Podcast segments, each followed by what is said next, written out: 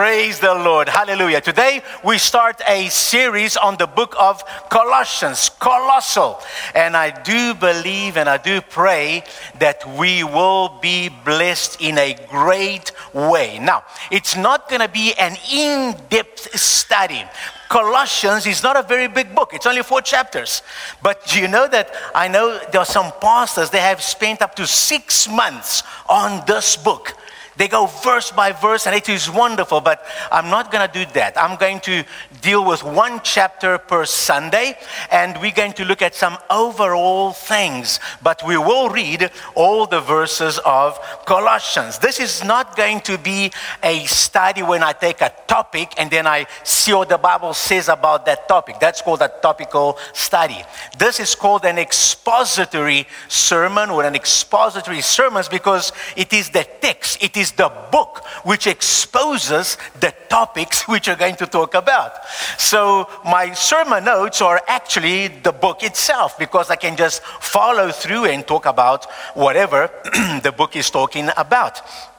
And I believe that as we go through this book over the next three weeks, that the Lord will speak to us, speak to us as a church, and speak to us as individuals. It may happen that as you hear the message, that the Holy Spirit will speak to you personally, or that He will open your understanding to something that you didn't quite understand before. Maybe you've got questions in your mind about the Christian life, about your background, about different beliefs and, and, and systems in this world, philosophies. And I pray that as we go through this study, the Lord would speak to you. He might even answer some of your questions, questions that maybe you haven't even asked yet, but the Lord can, can answer and have those doubts and questions removed. I want to encourage you, church, that apart from our studies here on Sunday morning, can I encourage you to read this book as well? Every week, read the book. It's very simple. Just take four days and read one chapter a day. There's four chapters Monday, Tuesday, Wednesday, Thursday. Each day, read a chapter. It's going to take you three to six minutes. That's all. The chapters are not long. And if you're a slow reader, six minutes. If you're a fast reader, three minutes. And uh, even if you have your own daily devotional, please just add this one to it. Add those extra three to six minutes to it. And let the Lord speak to you because He will. As you start focusing, it's, it's important that we spend some time, like, you know, simmering in the book, you know, getting into the book. And as you do this, the Lord will speak to you. It will also make it easier when you come here on Sundays to absorb what is being preached. So let us dive into Colossians for the next three weeks. Amen. Let's get ourselves into it and let the Lord speak to us. Uh, some people have said, you know, if you've read the four Gospels, what should you read next? The answer is often read Colossians. Because in the four Gospels, you read about Jesus, about Jesus the man, his life on earth, what he did, what he achieved, and his death, burial, and resurrection.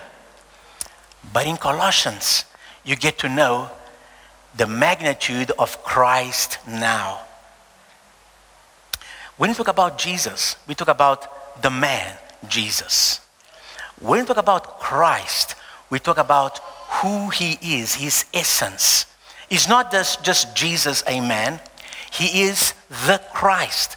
Christ is not the surname of Jesus, you know, Valdir da Silva, Jesus Christ. No, no, no, no. Uh, Christ is who he is. It means the anointed one, the Messiah. And it is interesting, right on that first verse of this book of Colossians. In most Bibles, when you read, it talks about Paul, an apostle of Jesus Christ. But in the Greek original, it is Paul, an apostle of Christ Jesus. You see, because throughout this book, Paul is going to emphasize the anointed one, Christ, God. Jesus, the anointed, Jesus, God, Jesus, the Lord. Thank you so much, brother. Jesus, the Lord. That's okay.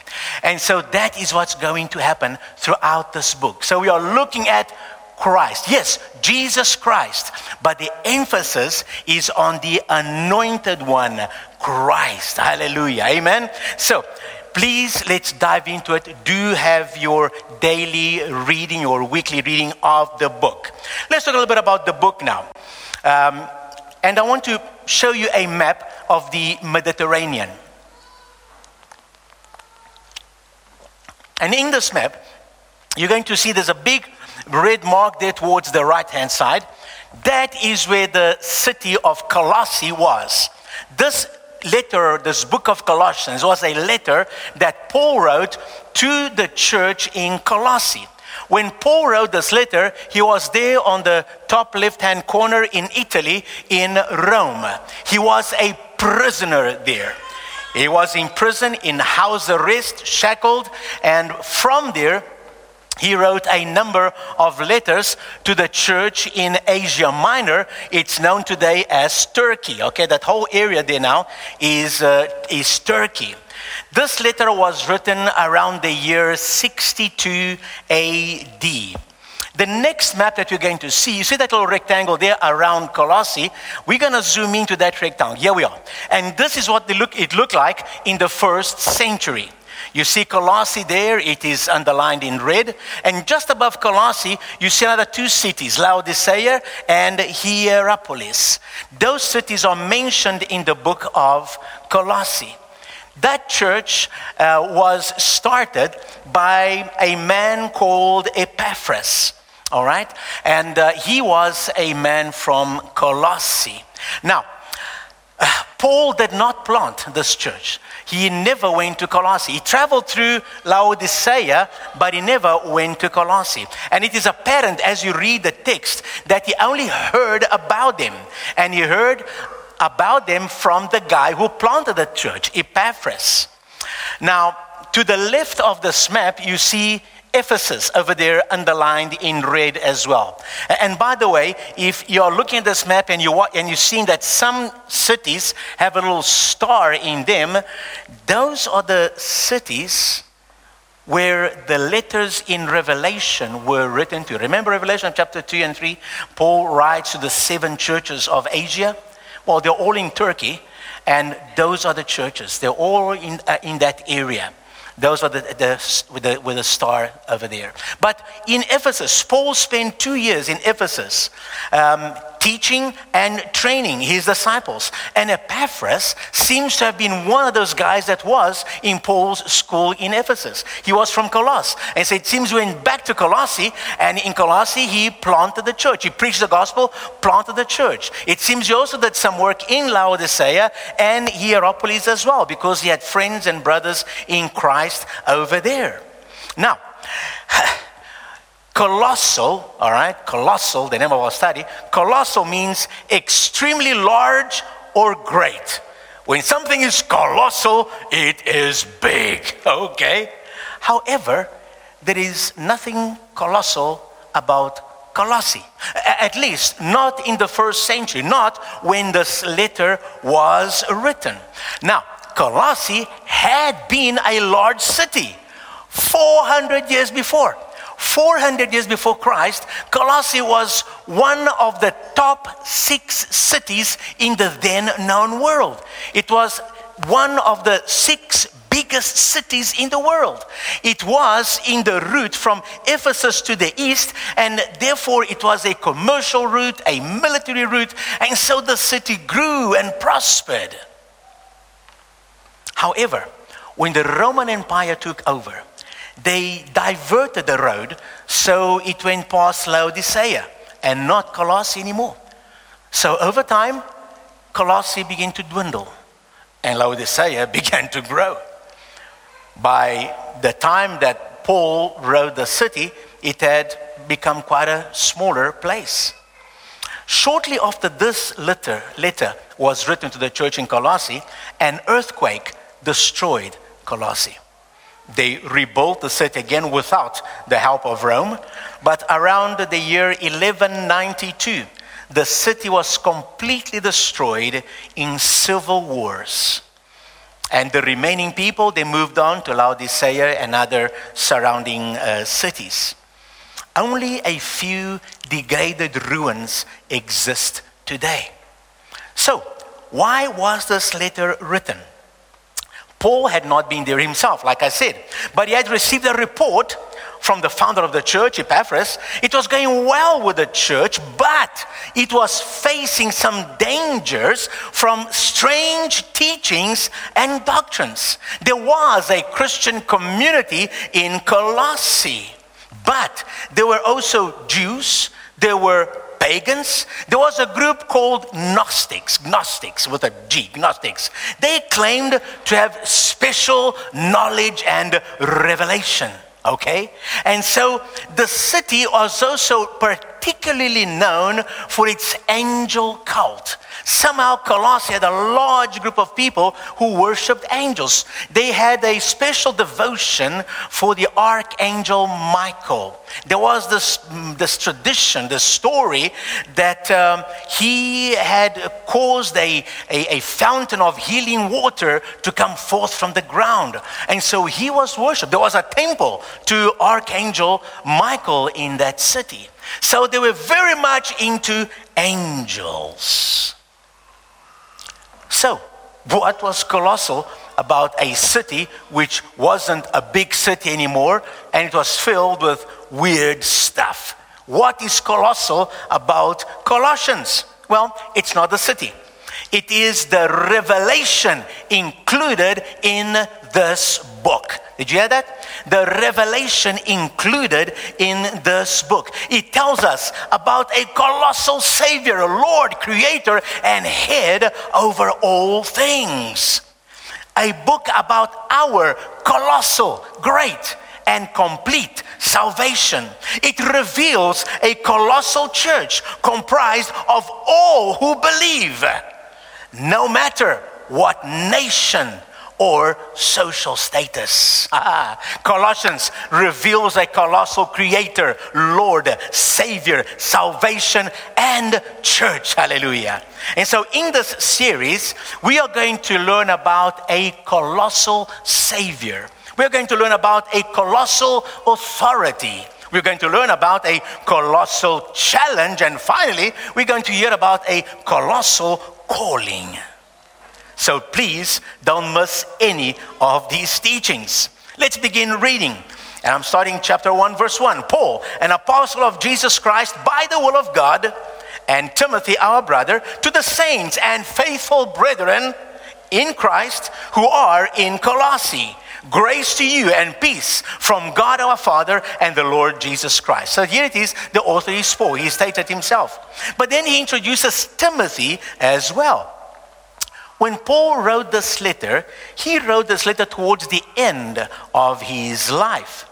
And, so he is presenting Timothy to this church as well as someone that the church can receive and trust. You see, he wanted to go to Colossae. But just in case he cannot get to them, he wants them to receive Timothy. But now notice how Paul addresses the church. He calls them saints and faithful brethren. When he says saints, that word means holy, it means consecrated. It does not mean canonized after death. Okay?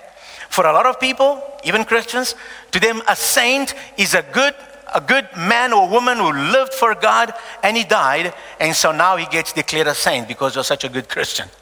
No, the Bible calls saints those who are consecrated to God. You're born again, you've given your life to Christ. Guess what? You're a saint. Now, I know that you're not a saint. I, I don't see any halo on you. You don't see any on me either. And we'll get to that. Why do we call ourselves saints when we are no saints? Huh? We're going to find out. It's got to do with our colossal Savior and salvation, by the way. Okay? But the other word he uses is faithful, brethren. Faithful means steadfast. These guys were going through some tough times, but they were steadfast. You see, church is comprised of such people, and I trust I am talking to such people today, both here and online. I trust that, you know, it, it's God who makes us saints, it's His salvation. In Him, in Jesus, we are saints. God makes us saints, but we are the ones who remain faithful. Amen? He empowers us, but we bring our part as well. And that is church. Verses 3 to 8.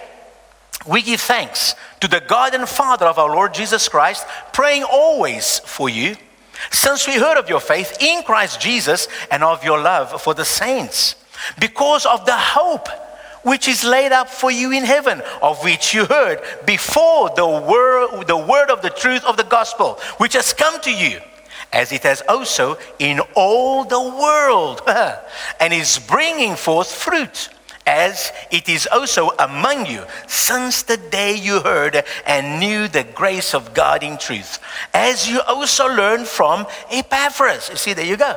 Our dear fellow servant, who is a faithful minister of Christ on your behalf, who also declared to us the, your love in the Spirit. So, see, Paul had heard, it's quite clear here, from Epaphras who was a minister to them and who told Paul about this church and all the good things about them and, of course, the challenges they had. Amen. Now, look at some of the characteristics. Paul, he starts by, by praising the church for some of their characteristics they had. And very often in Paul's letters, he does this. When he writes to a particular group of people, he praises them. He finds something good to say about them and then he brings the correction or the teaching, whatever it is. Uh, maybe it might be a good thing for us to learn as well. You know, sometimes when, when we want to, to correct somebody or sort somebody out, we just, you did this and you did, did, did, did. you know, we just tell them all the horrible things they've done. Let's try to approach the person and, and, and, and praise them for a couple of things. I appreciate this about you. I appreciate this about you. I appreciate that about you. Now, can I share with you a couple of things I like to, I'm concerned about? And then you bring the correction, you bring the, huh? so, Paul is about to give them a little bit of a ear pull, but before he does that, he praises them. And what does he praise them for? Their faith in Christ. Their faith in Christ. And again, notice he mentions Christ. Yes, it, it, it's Jesus Christ, we know. But you see, their faith is in the anointed one, in the Messiah, in, in, in Jesus God.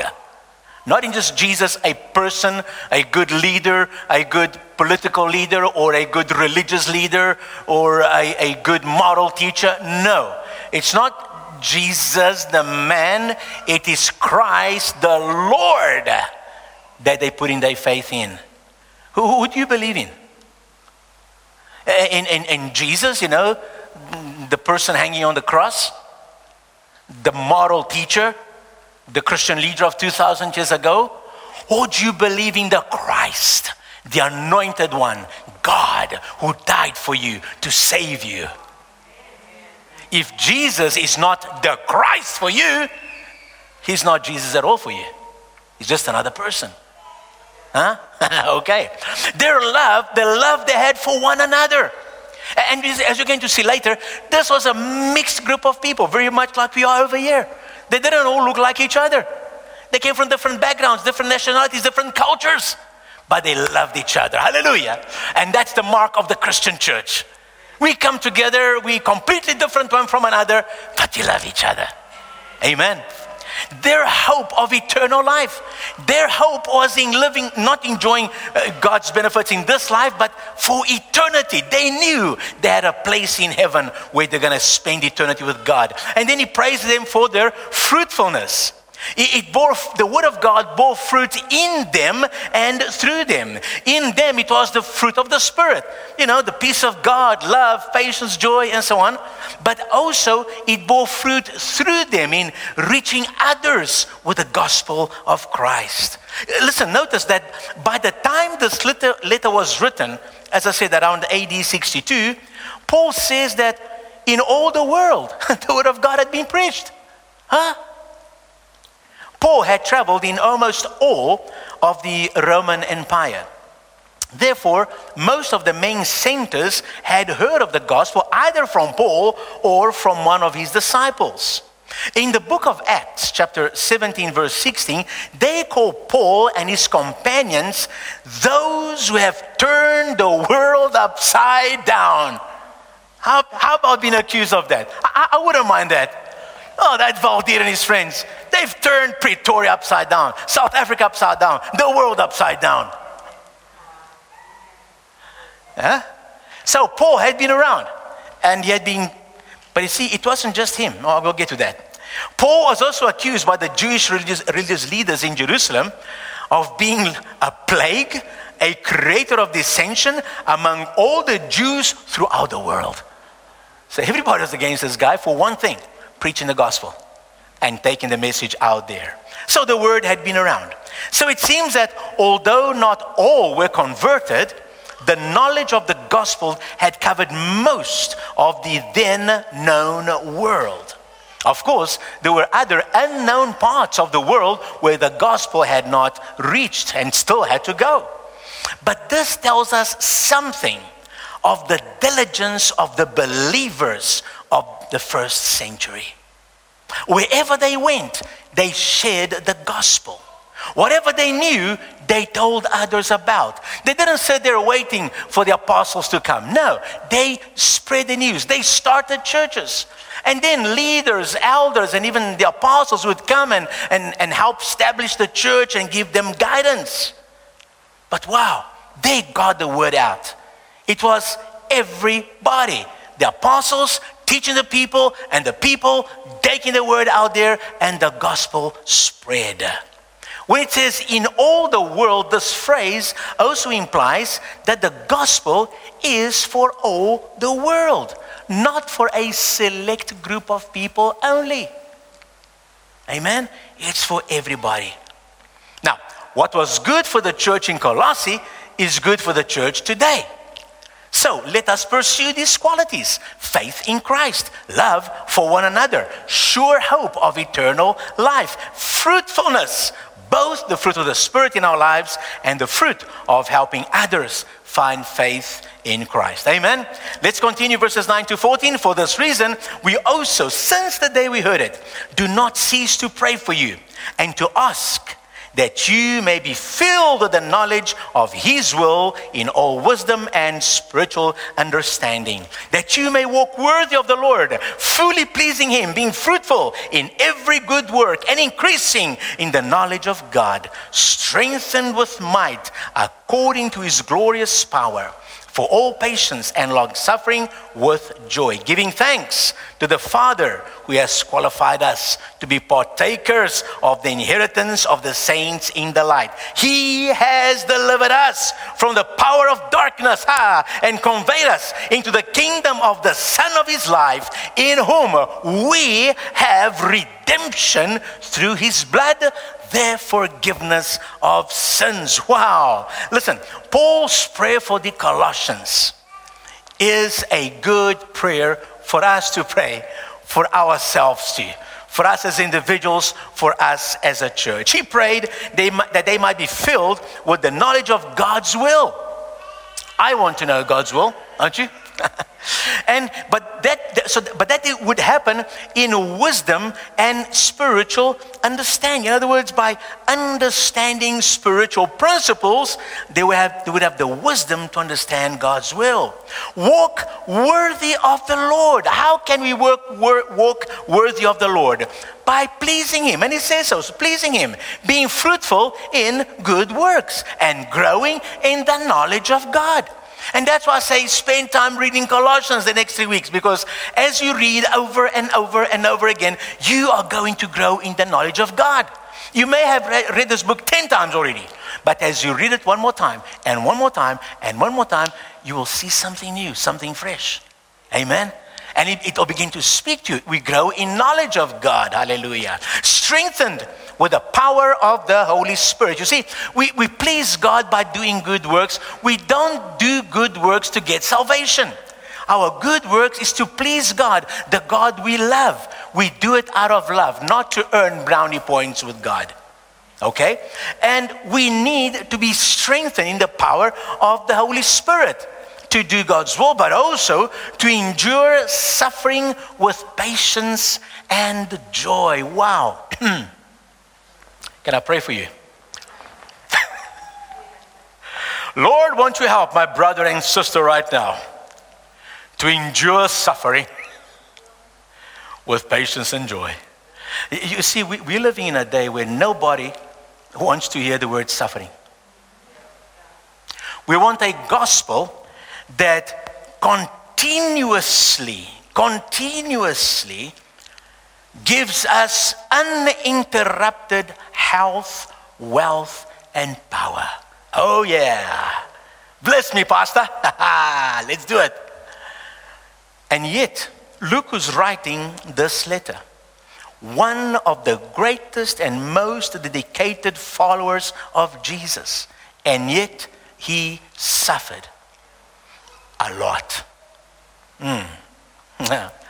and we'll get to it because we suffer in different degrees, and we'll get to that later in the letter.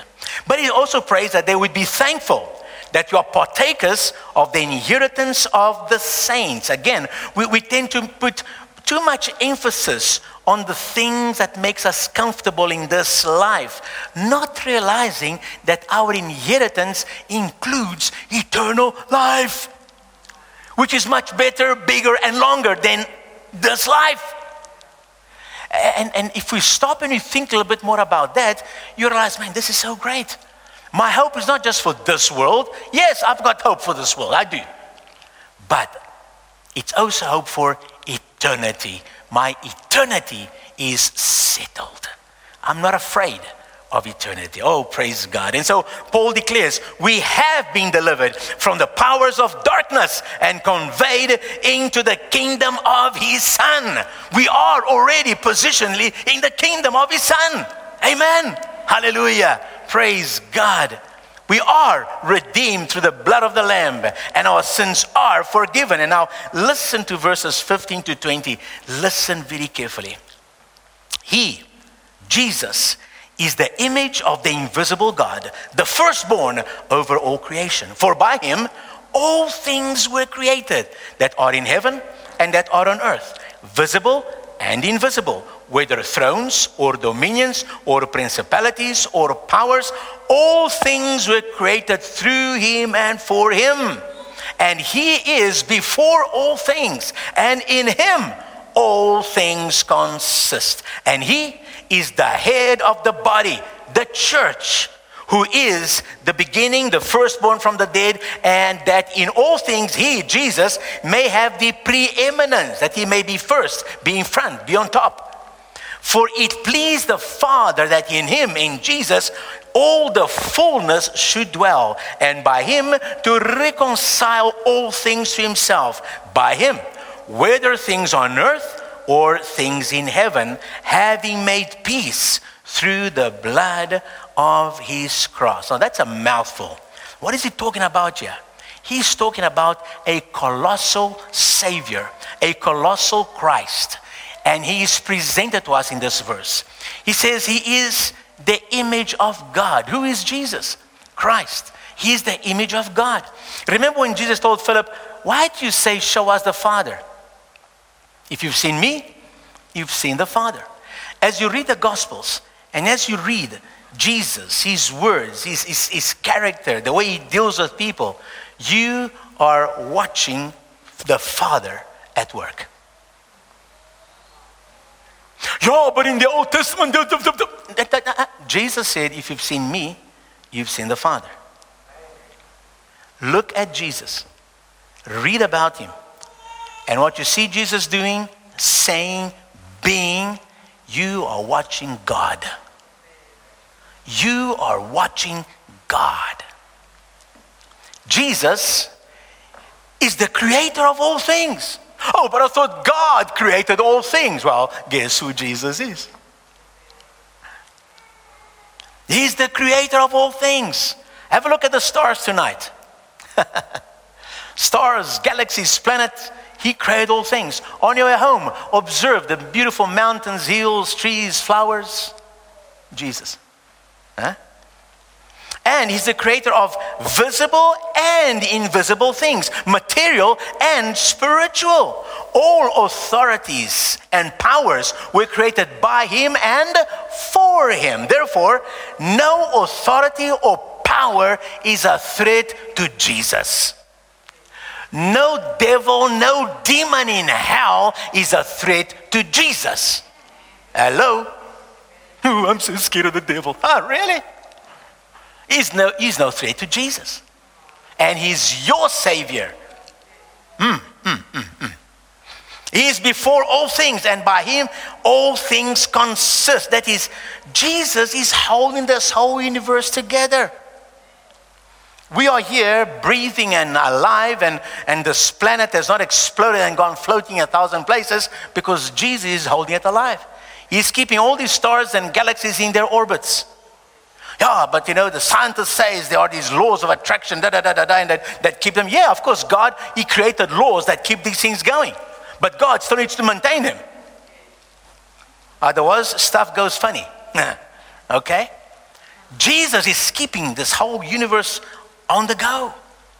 Now, this magnificent, this colossal Jesus is also the head of the church to which you and I belong. And no, I'm not talking about Awaken Life Church. I'm talking about the universal gathering of all believers, His church, of which Awaken Life Church is a part. There is a universal church made up of all the followers of Christ across the world, but it's a little bit difficult for all billions of us to come together, right? and so we gather in smaller groups called what? Local churches. And someone says, Yeah, I like Jesus, but I don't like the church. Yeah. Full of hypocrites, you know, funny people. Weird people go to church. Ah, no, no, no, no, no. I don't like the church. Pastor so and so, and elder so and so, and sister so and so, and brothers. Oh, no, no, no, no, no. Hey, whoa, whoa, whoa, whoa, whoa. Before you keep on talking about the church, think of whose it is. It's not your church, not my church, not the pastor's church, not the apostle's church. It is his church. Hello? we had better belong to a church because you are the church. You cannot follow Christ, be part of the church, and not belong to a church. Not have brothers and sisters, not be uh, connected somewhere, serving somewhere, worshiping somewhere, knowing who your brothers and sisters are. I, am I'm saying what it says there. It says he is the head of the church. Amen. And Jesus, listen to this. Jesus calls the church his body. Ooh, ooh, ooh, ooh, ooh. If I come to you and say, I like your face, but I don't like your body, you're not going to be very impressed. Jesus, I love you, but I don't like your body. The church. Just saying, guys. Amen. What else? He's the firstborn of the dead, the first man to die and come back in an eternal body, which all who follow Jesus will also receive one day. You see, it pleased God the Father that the fullness of God, everything that God is, would be dwelling in Jesus through the cross, through the death, death of Jesus, his burial and resurrection, all things, past and present, on heaven and the earth, were reconciled to him. For those who are believers in Christ, for those who are in the body, in his church, there is now peace. Amen. The day is coming where the full revelation of the meaning of this reality will be manifest. Right now, it is by faith that we do this. And through faith, we get to experience a portion of the fullness of Christ. But when Jesus returns one day, man, it's going to be full manifestation, full glory, full peace, righteousness, justice, man, you name it. Hallelujah. And this is indicated in the following verses 21 to 23. And you who once were alienated and enemies in your mind by wicked works, yet now he has reconciled in the body of his flesh through death to present you holy and blameless and above reproach in his sight. If indeed you continue in the faith, grounded and steadfast, and are not moved away from the hope of the gospel which you heard, which was preached to every creature under heaven, of which I, Paul, became a minister. And listen, what happened to the Colossians has also happened to us, to every one of us who has given his or her life to Jesus Christ. We have been what? Reconciled to God. And this speaks of a colossal salvation. Listen, yet in the word here that enemies of God, they were enemies of God because of their conduct, the way they thought, the way they behaved. Enemies of God have now been declared friends of God. Hmm. The wicked are now declared blameless. Can you imagine that? This is what God is doing. You see, most of the people reading this letter in the first century, they were new believers. They had lived religious lives outside of the Christian faith, either Jewish legalism or pagan religions worshiping idols. Many had had ungodly lives. They had been, therefore, enemies of God in their beliefs and thoughts and conduct. But now, Paul says, they have been reconciled, united to God by their faith in Jesus. Now they were holy and blameless and above reproach in his sight. What a colossal salvation! Come on. They are then instructed to continue in the faith and not be moved by the opposition that they were getting, nor by the false teachers that were trying to infiltrate into the church. Now, this is part of our suffering to stand our ground when it seems that everybody else thinks it is ridiculous. Huh? There are some things in the Bible, if you believe them, everybody else thinks, Are you crazy? I stated just now, Jesus is the creator of all things. and some people says, Are you crazy? Don't you know that the earth evolved over billions of years? And humans come from blah, blah, blah, blah. And they think you're crazy to think that God created all things, that God made you. God made man. It is part of our suffering to stand our ground when it seems everybody else thinks it is ridiculous. When they mock us, make fun of us, ridicule us, even persecute, sideline, and make life difficult for us. In some cases, they hurt us, imprison us, or kill us for the faith. I am saying us because I identify with the universal church of Jesus Christ. While we can practice our faith fairly freely here in South Africa, we have brothers in other nations whose lives are in danger simply because they believe that Jesus is Lord. As Paul writes this letter, he is in prison for his faith in Jesus as Lord. That's his crime. That's why he's in prison. Yet, instead of being despondent and discouraged, Paul is using his time to encourage other believers.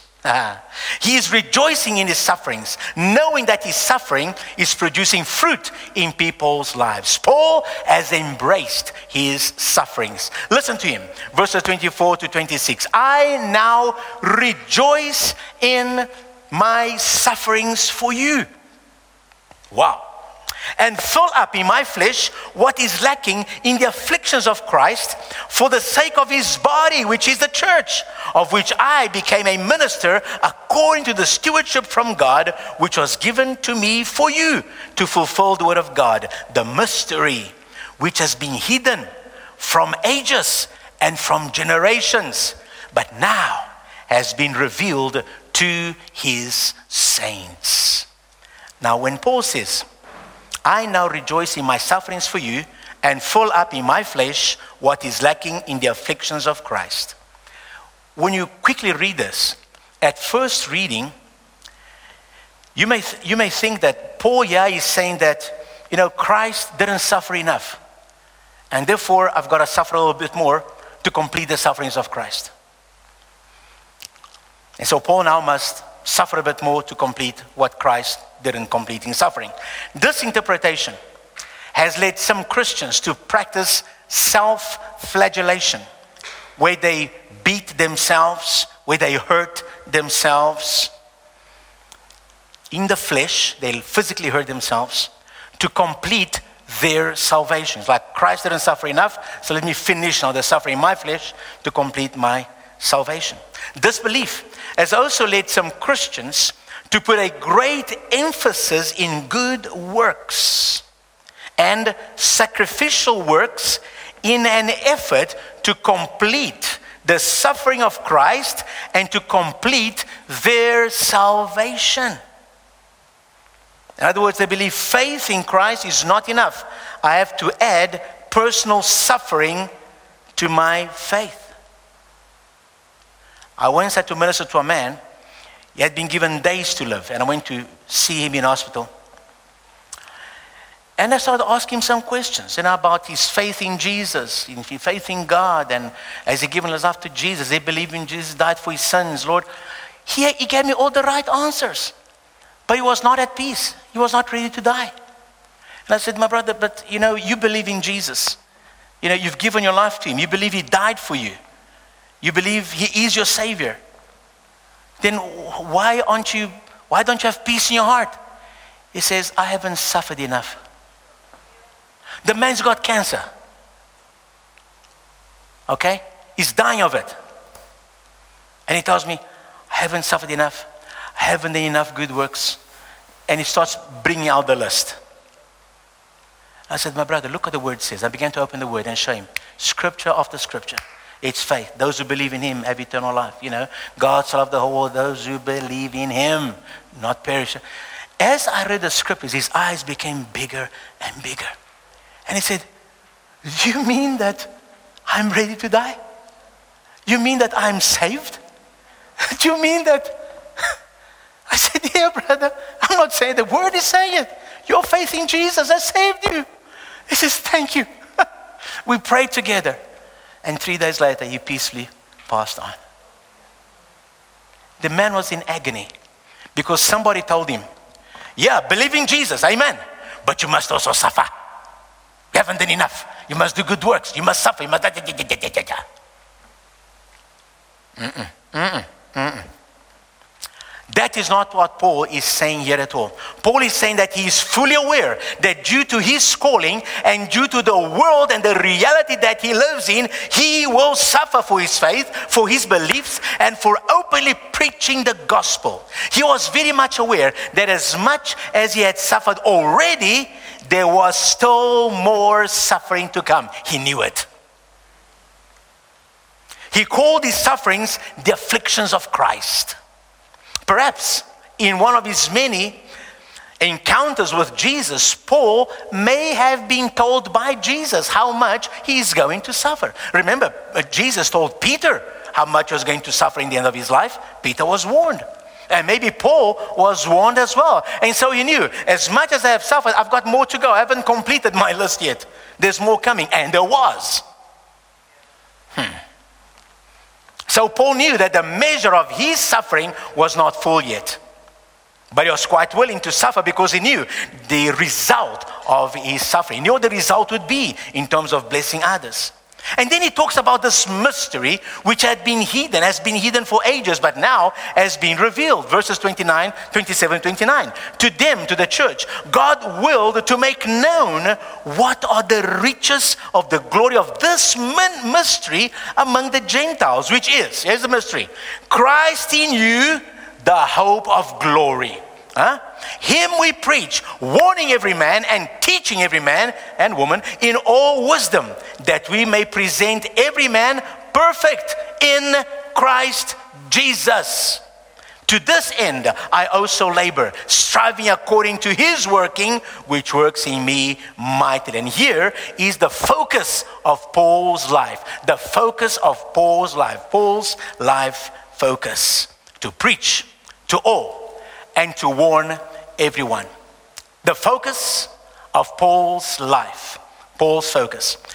The preaching, preaching the mystery of God to the Gentiles and warning everyone not to, to ignore this message. And what is the message? Christ in them, the hope of glory. In other words, Christ lives in you, and this is your assurance that you will share in his glory. If Christ lives in you, you can be sure that you will share in his glory. Oh, but I haven't done enough. I haven't been good enough. I haven't suffered enough. I haven't given enough money to the church. I haven't. I, I don't care what you haven't. It's what you have that matters. Christ in you. Hope of glory. Oh. Now, of course, that's going to cause you to praise God and to do something for Him, but it's not a burden, it's a joy. You do it out of gratitude. You're doing what you can, when you can, while you can. but you're doing motivated by gratitude and joy, not because you, oh, I've got to do something to get my salvation. Ah, ah, hallelujah. Now, Gentiles had always felt excluded from anything Jewish. The Jews had a belief that the Messiah, the anointed one, the Savior, would come only for the Jews. And even today, Jews who are not Christians, still, some of them still believe that. They, they're hoping that the Messiah will come for the Jews. But there was a mystery hidden for many centuries, which 2,000 years ago was revealed. And here's the mystery anyone who is in Christ has the hope of glory.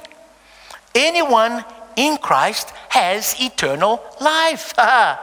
Both Jews and Gentiles are welcome. And Paul felt it was his calling to reveal this hidden or, or secret plan of God to everybody, Gentiles and Jews. This plan had been hidden for centuries, but now had been revealed in Christ Jesus, and Paul was going to tell everyone about it. His desire was to present the believers in Colossae complete in Christ.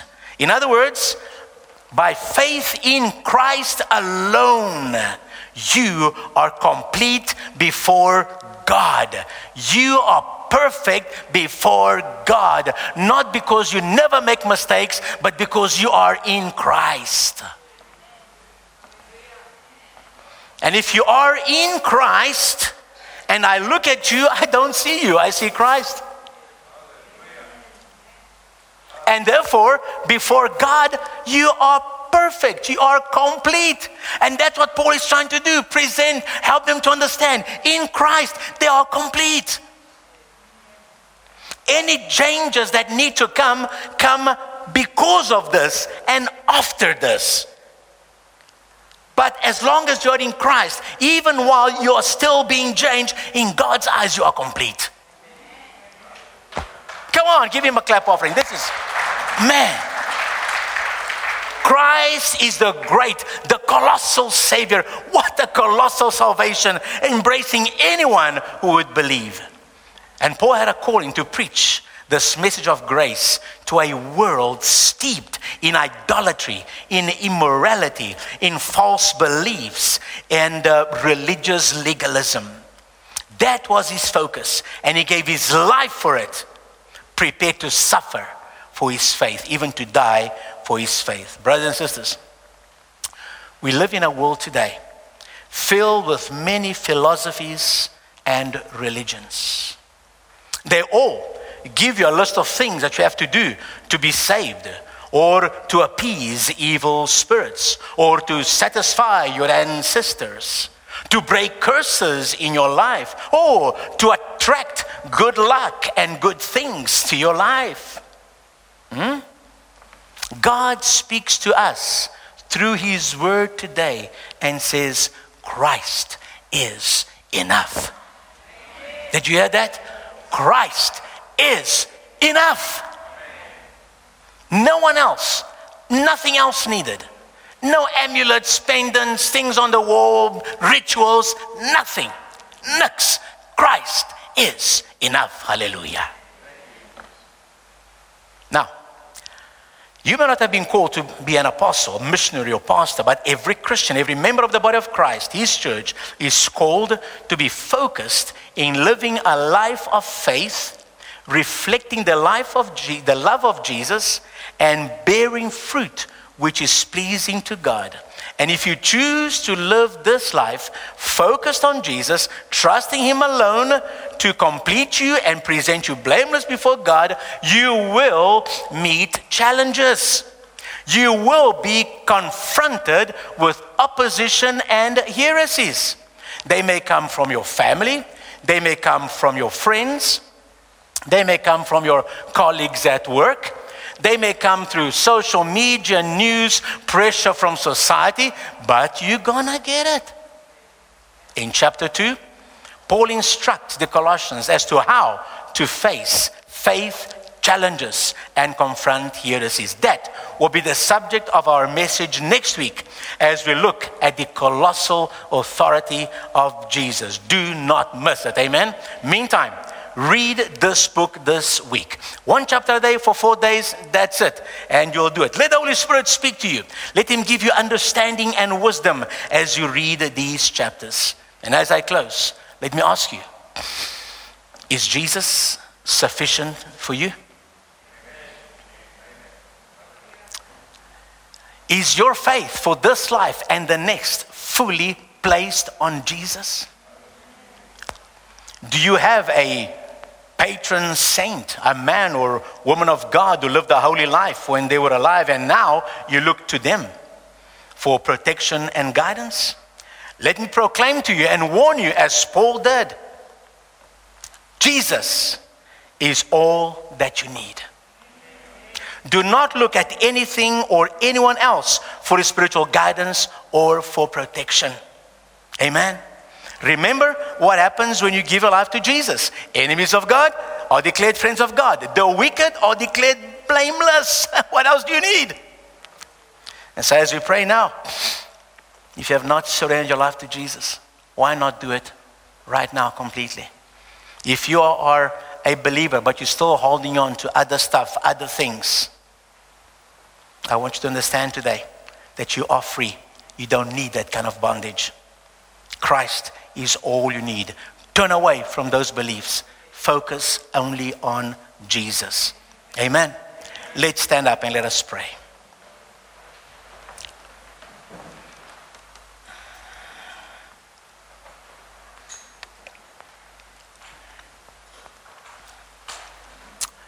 Oh, Lord, hallelujah. As your word has gone forth, Lord, I pray that it will resonate in the hearts of everyone listening, watching, everyone here, everyone online.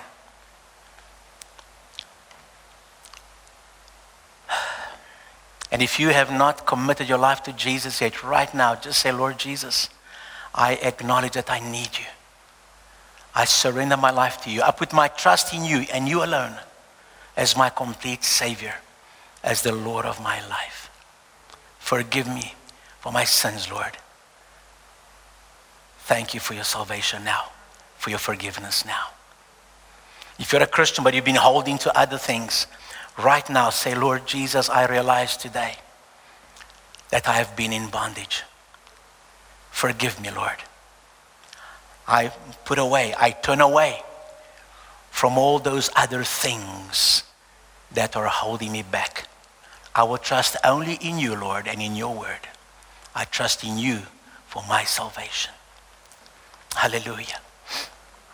And Lord, I pray, Father, for everyone who has made one of those prayers. I pray for every one of us who are standing as believers. Lord, we are surrounded by so much deceit. I pray for myself. I pray for my brothers and sisters. Lord, help us to remain standing in you, to remain faithful in you, my God. As the church of Colossae was being saints and faithful, Lord, help us to be those people as well. In Jesus' name, my God. And as we go through the study, as we continue to study this book, help all of us, God, to be even further established and grounded in your word. For your glory and honor, we pray. Amen. And so now, may the love of God the Father, the grace and the peace of our Lord Jesus Christ, and the fellowship of the Holy Spirit be upon each one of you, each one of us, in Jesus' name. Amen. Amen. Have a great Sunday. Praise God. Come on, give him glory. Thank you, Jesus. Amen. A wonderful week and read Colossians. Amen. See you next Sunday for chapter 2. God bless you. Amen.